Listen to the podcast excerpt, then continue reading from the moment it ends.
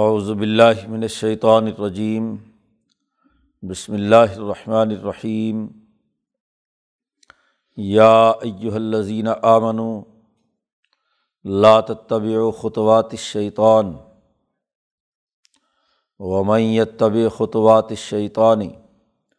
فإنہ یأمر بالفحشاء والمنکر ولولا فضل اللہ علیکم ورحمتہ ما زکا منکم من احد ابدا ولکن اللہ یزکی من یشاء واللہ سمیع علیم۔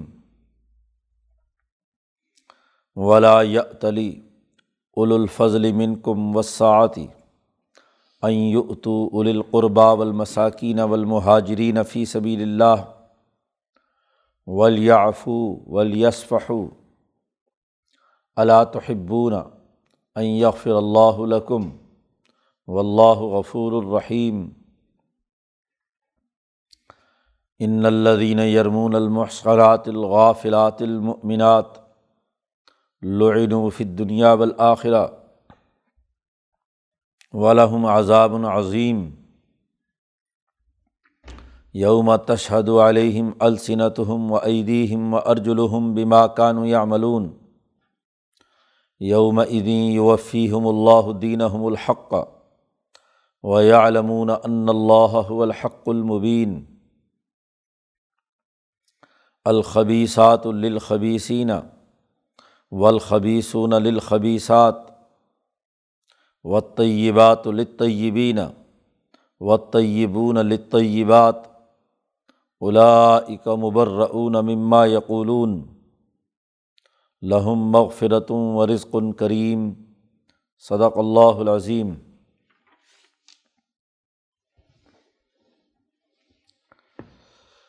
یہ سورۃ نور کا تیسرا رکوع ہے اور بات اسی واقعے سے متعلق چل رہی ہے کہ جس میں جھوٹا الزام لگایا گیا تھا۔ انسانی اجتماع میں جھوٹ کا فروغ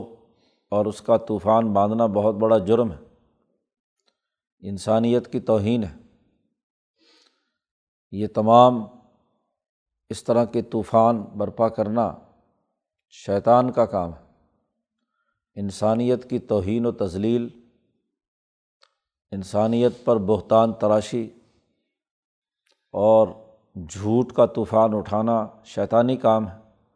اس لیے اس رکوع کے شروع میں ہی یہ بات کہی گئی،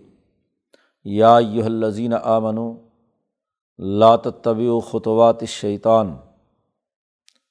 اے ایمان والو شیطان کے قدموں کی اتباع مت کرو۔ خطوہ قدم کو کہتے ہیں، کوئی آدمی چل رہا ہے اور اس کے قدموں کے نشان پر دوسرا آدمی انہی قدموں پر چلے تو اسے اتباع خطوات کہا جاتا ہے۔ تو شیطان کے قدموں پر چلنا،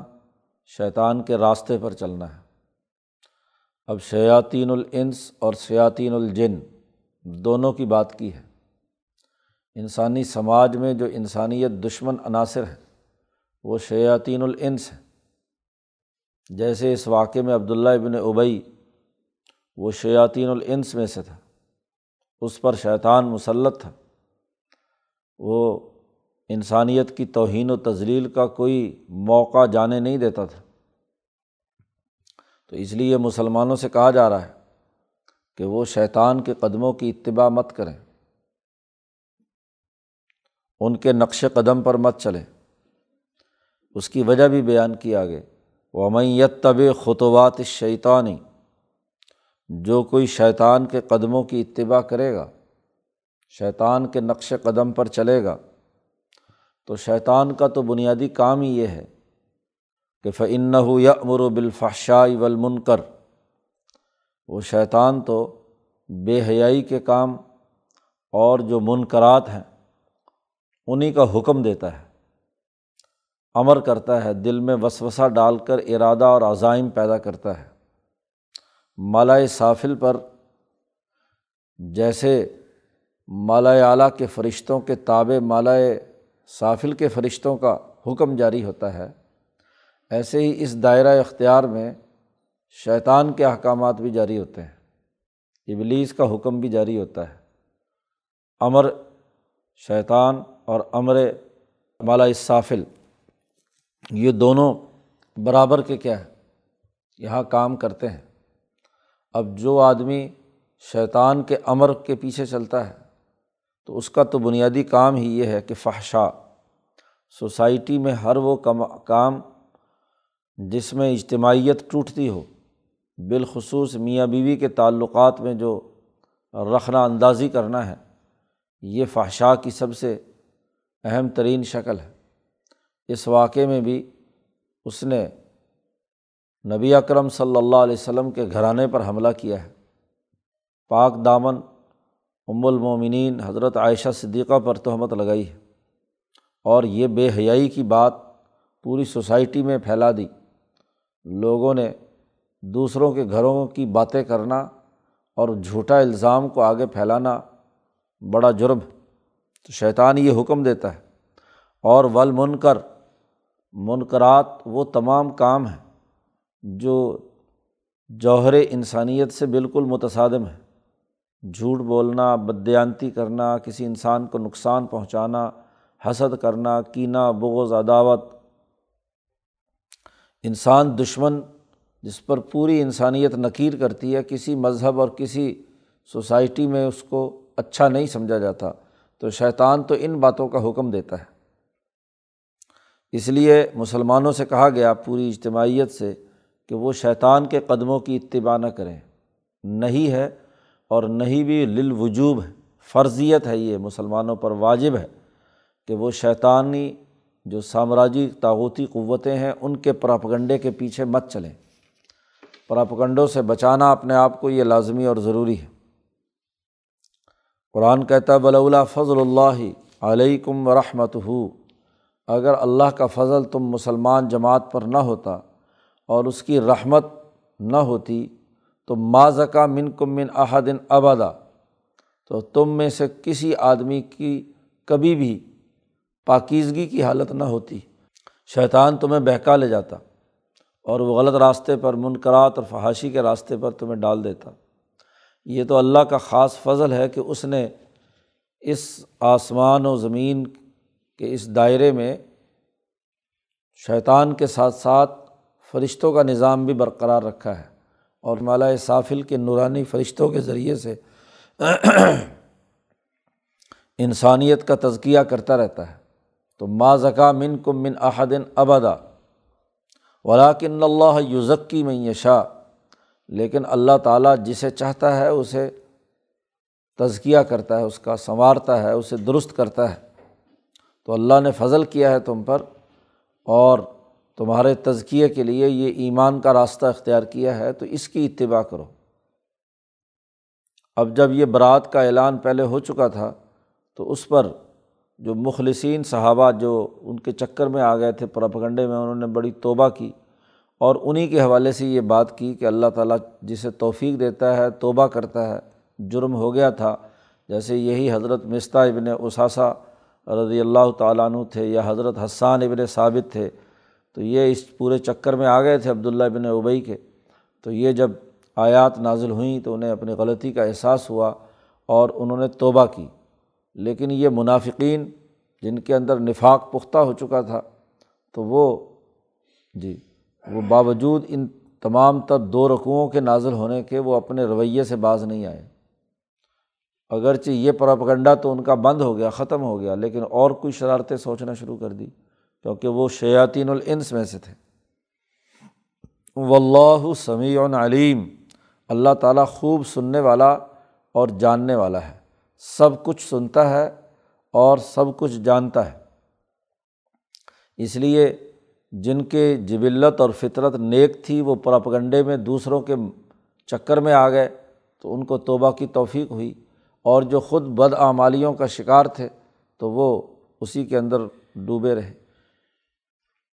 یہاں تک تو اس پورے واقعے میں برات کا اعلان کیا گیا حضرت عائشہ صدیقہ رضی اللہ تعالیٰ عنہ کے لیے، اور ایک قانون اور ضابطہ بیان کر دیا کہ محسن اور جو پاک باز مرد یا عورتیں ہیں ان پر کوئی جھوٹا الزام لگانا اور اس جھوٹے الزام کو فروغ دینا، افک پراپگنڈا کرنا، یہ جرم ہے۔ حضرت مصطح بن اساسہ حضرت ابو بکر صدیق رضی اللہ تعالیٰ عنہ کے یا تو خالہ زاد بھائی تھے یا بھانجے تھے، بہرحال قریبی عزیز تھے، لیکن انتہائی نادار اور غریب آدمی تھے، اس لیے کہ کوئی زیادہ بڑی عقل تو تھی نہیں، سادہ مزاج تھے، تو کام وام کرنا نہیں آتا تھا، تو آمدنی کچھ نہیں تھی۔ حضرت ابو بکر صدیق رضی اللہ تعالیٰ عنہ ان کی ہر مہینے مدد کرتے تھے ان کے اخراجات کو پورا کرنے کے لیے۔ جب انہیں یہ معلوم ہوا کہ اس پورے پراپگنڈے میں مصطح نے بڑا منفی کردار ادا کیا ہے حضرت عائشہ صدیقہ کے بارے میں، جیسا کہ ان کی ماں نے خود حضرت عائشہ سے کہا کہ وہ آج کل تیرے خلاف بڑا پراپگنڈا کر رہا ہے، تو حضرت ابو بکر صدیق کو بہت غصہ آیا کہ میرے گھر سے ہی یہ کھاتا ہے اور میرے گھر کے خلاف ہی یہ جھوٹا پراپگنڈا کرتا ہے، تو میں نے اس پر اتنا احسان کیا اور اس نے احسان کا بدلہ اس طرح چکایا، تو بہت غصہ آیا اور قسم اٹھا لی کہ خدا کی قسم آئندہ میں اس کو کوئی اس کی مدد نہیں کیا کروں گا۔ یہ قسم اٹھا لی، اب جو تنبیہ ہونی تھی وہ ہو گئی، اس نے توبہ بھی کر لی، تو اس پر یہ آیات نازل ہوئیں اور ابو بکر صدیق رضی اللہ تعالیٰ عنہ سے کہا گیا کہ قسم توڑیں اور جو اونچے درجے کے مرتبے کے لوگ ہیں انہیں رد عمل کا شکار نہیں ہونا چاہیے۔ وَلَا يَأْتَلِ أُولُو الْفَضْلِ مِنْكُمْ وَالسَّعَةِ، نہ قسم اٹھائیں وہ لوگ جو تم میں سے بڑے درجے والے ہیں، فضل والے ہیں، جن کا مقام اور مرتبہ ہے، ان کی استعداد اور صلاحیت اور فضیلت باقی تمام لوگوں پر فائق ہے، اور وَالسَّعَةِ، اور وہ جن کے پاس گنجائش ہے مال کی خرچ کرنے کی۔ اولو الفضل میں سیاسی مرتبہ اور عقل و شعور ہے، اور السعہ میں مالی گنجائش ہے، تو جن کے پاس مالی گنجائش بھی ہے، پیسے بھی ہیں، اور اسی طرح فضل اور مرتبے والے لوگ ہیں، ان کو قسم نہیں اٹھانی چاہیے کہ ان یؤتوا اولی القربى والمساکین والمہاجرین فی سبیل اللہ، کہ وہ کوئی رقم خرچ نہیں کریں گے، پیسے نہیں دیں گے ان لوگوں کو جو رشتہ دار ہیں۔ اب یہ مصطح ابن اساسہ رشتہ دار بھی تھے، والمساکین اور مسکین بھی ہیں، اور والمہاجرین فی سبیل اللہ، اور وہ اللہ کے راستے میں انہوں نے ہجرت بھی کی ہے۔ تین باتیں بیان فرمائی ہیں،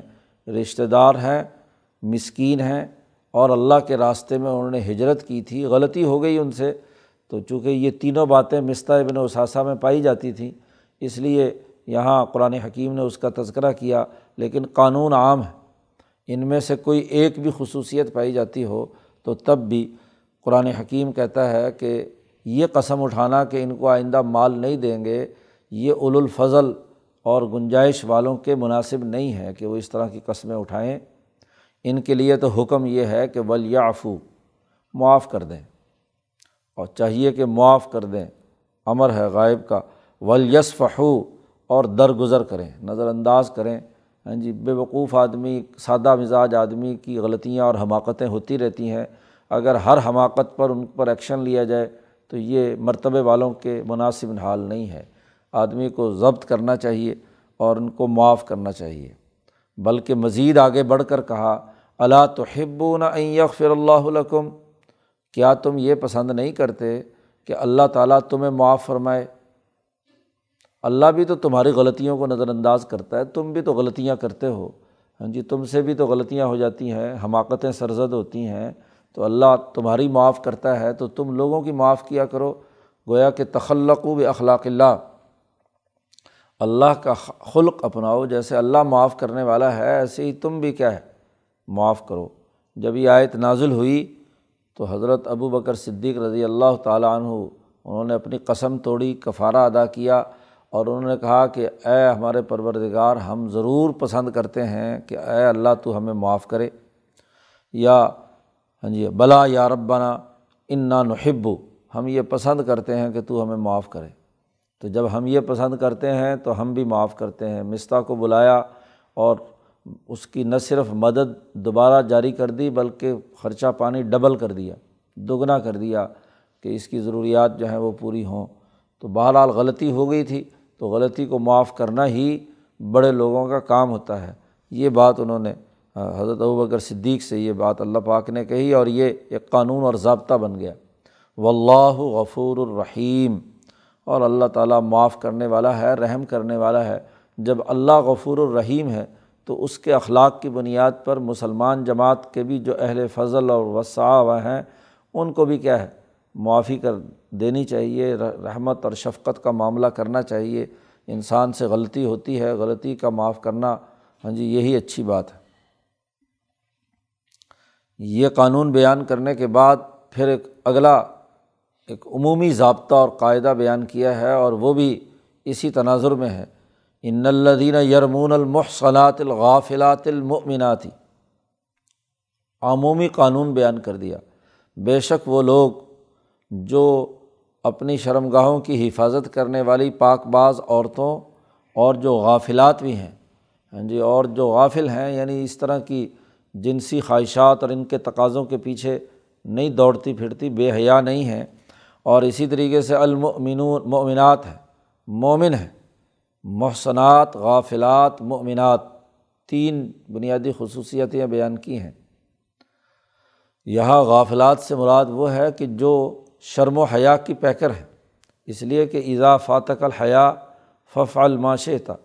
جب حیا چلی جاتی ہے تو آدمی جو چاہے مرضی کرتا ہے۔ تو بے حیا عورتیں یا مرد وہ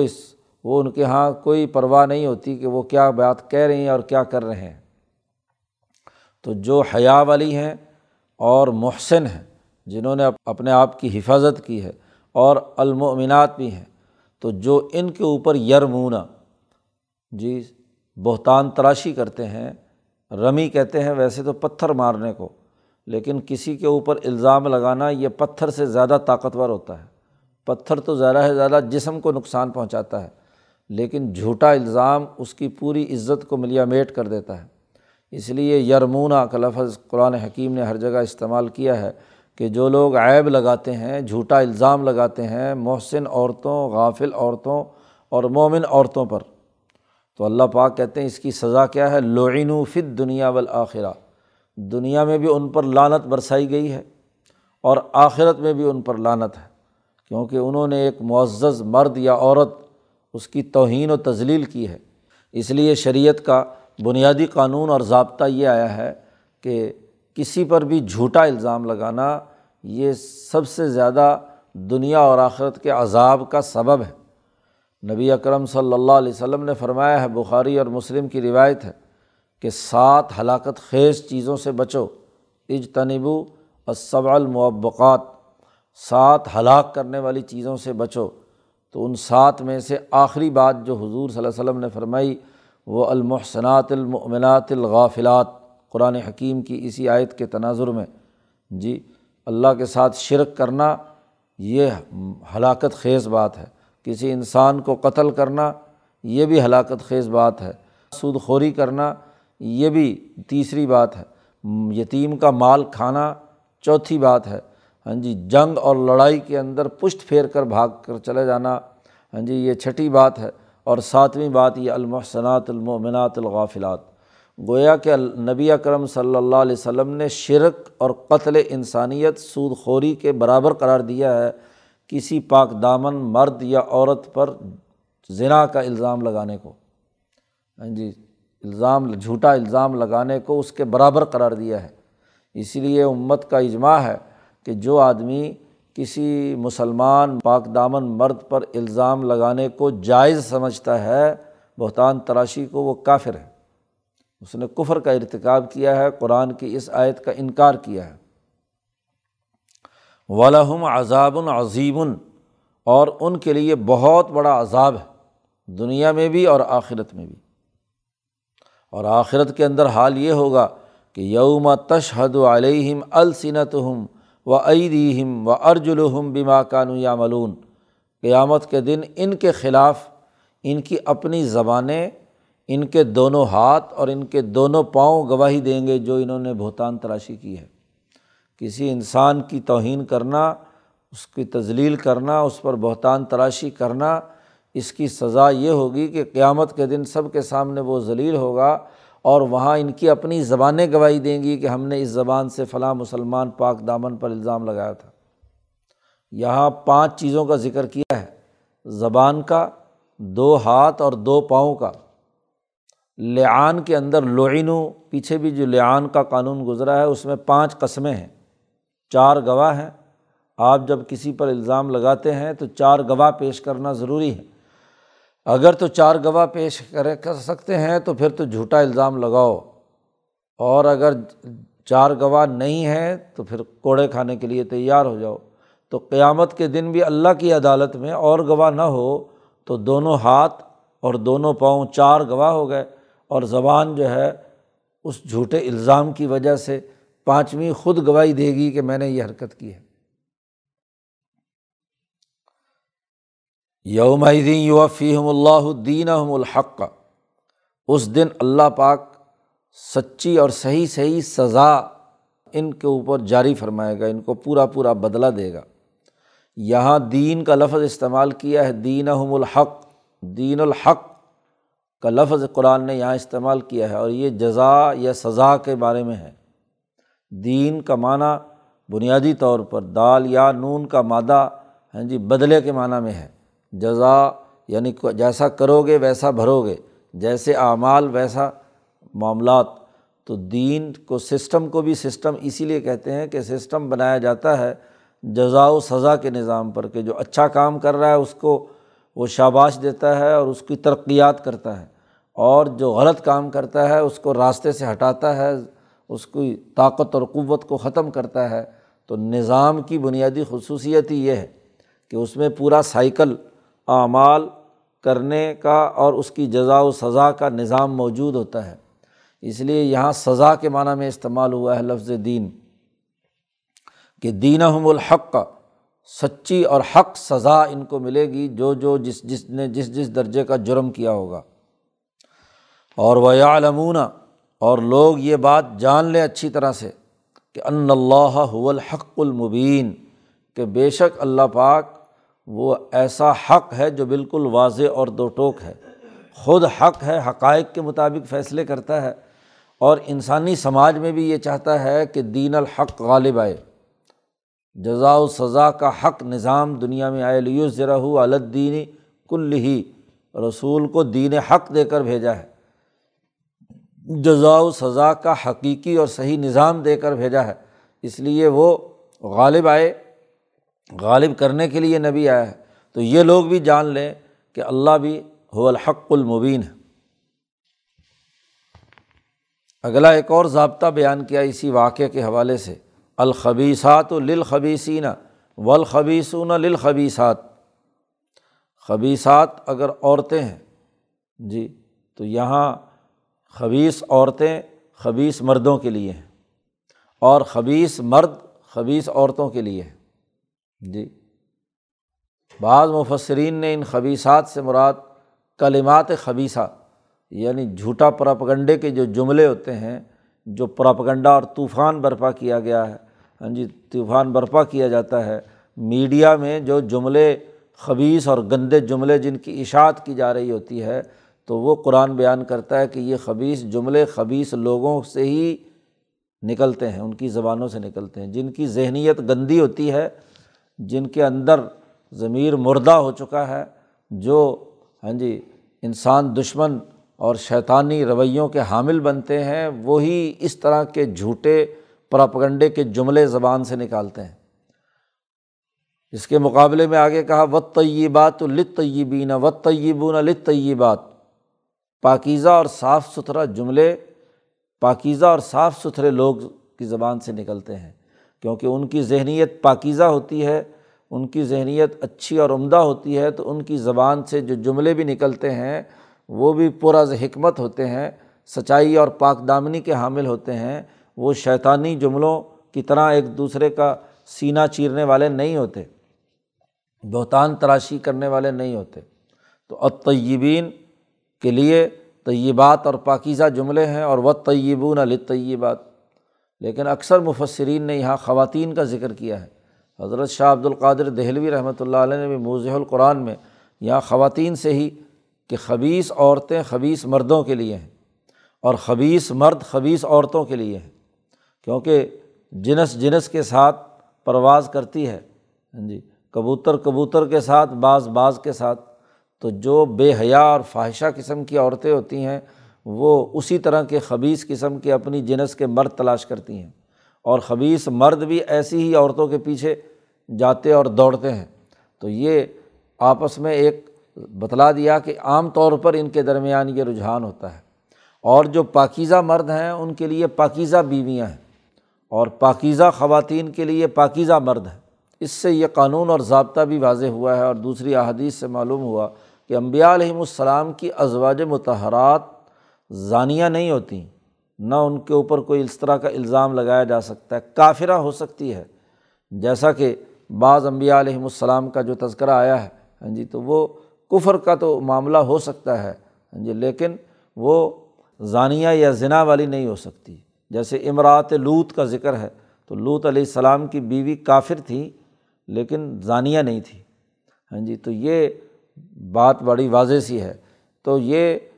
قرآن حکیم نے اسی لیے واضح کر دیا کہ جو خبیث عورتیں خبیث مردوں کے لیے، اور پاک دامن عورتیں پاک دامن مردوں کے لیے۔ اولئک مبرؤون مما یقولون، یہ جو پاکیزہ عورتیں یا پاکیزہ مرد ہیں، یہ جو کچھ لوگ ان پر جھوٹے الزام لگاتے ہیں، جو یہ کہتے ہیں، اس سے وہ بری ہے۔ دوسرا رکوع مکمل ہو رہا ہے تو حضرت عائشہ صدیقہ رضی اللہ تعالیٰ عنہا کے حوالے سے خاص طور پر، اور انبیاء کی ازواج مطہرات کے حوالے سے خاص طور پر یہ کہا جا رہا ہے کہ یہ لوگ مبرہ ہیں، ہاں جی، کوئی ان پر الزام نہیں ہے جو کچھ یہ منافقین ان کے خلاف پراپیگنڈا کرتے ہیں۔ لہم مغفرۃ ورزق کریم، انہی لوگوں کے لیے مغفرت ہے اور رزق کریم ہے، جو پاکیزہ لوگ ہیں، ہاں جی، جنہوں نے، ہاں جی، یہ اس جرم میں شریک نہیں ہوئے، اور جس نے جس درجے کا جو جرم کیا ہے اس کو سزا اس کے مطابق ملے گی۔ تو ان دو رکوعوں میں حضرت عائشہ صدیقہ سے کی برات کا بھی اعلان کر دیا، اور پھر اسی ضمن میں بہت سارے قوانین اور ضابطے وہ بھی سامنے آ گئے کہ انسانی اجتماع میں اس طرح کی تمام حرکات ناقابل قبول ہیں۔ معاشرے جو ہیں اس کے مطابق اگر اس طرح کے پروپیگنڈے کا شکار ہوں تو وہ معاشرے زیادہ دیر نہیں چلتے۔ اللہ تعالیٰ قرآن حکیم کو سمجھنے اور اس پر عمل کرنے کی توفیق عطا فرمائے۔ اللہم صلی